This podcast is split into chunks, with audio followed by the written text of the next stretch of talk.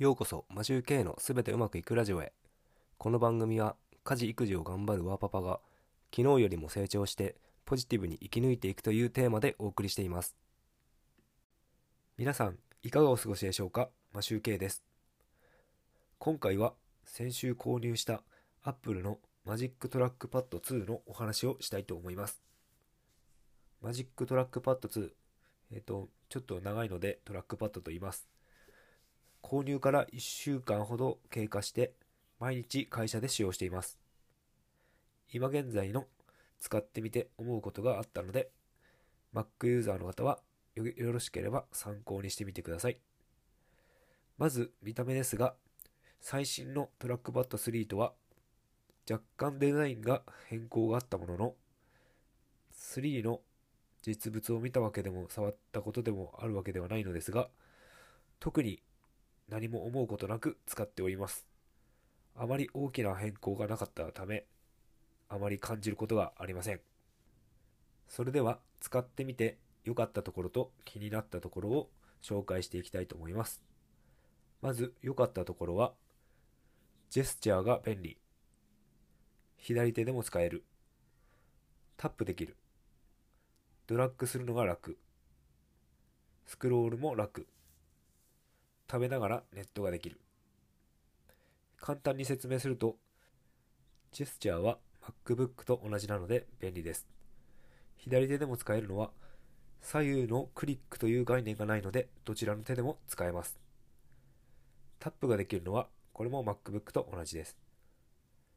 ドラッグするのが楽というのは、個人の設定にもよりますが、僕は3本指で触れる触れることでドラッグできるように設定しているので楽です。スクロールも楽というのは、左手でスクロールしたとき、左右のクリックの概念がないので、操作に迷いません。食べながらネットができるというのは、右利きで箸を右で使うときも、いちいちマウスで操作するために、箸を置かなくてもいいから楽です。それでは気になったところを紹介していきたいと思います。気になったところは2つあって手首が痛くなる。疲れてくる。手首の角度によっては腱鞘炎になるかもしれません。ノートと違ってキーボードと分離しているので段差ができる。キーボードとトラックパッド両方とも微妙に角度がついています。MacBook Air のように手前に来るにつれ薄くなっているデザインなので奥にキーボード手前にトラックパッドという配置ではキーボードを打つ際トラックパッドに手が当たってしまい誤操作が起きる可能性があります。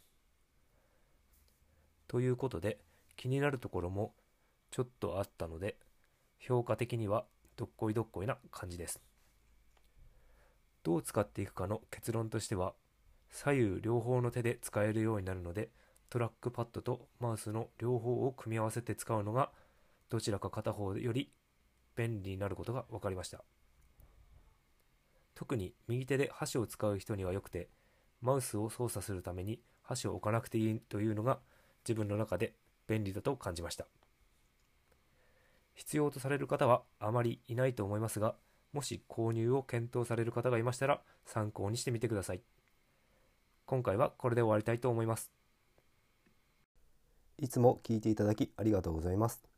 それでは今日も良い一日をお過ごしください。マシュウケイでした。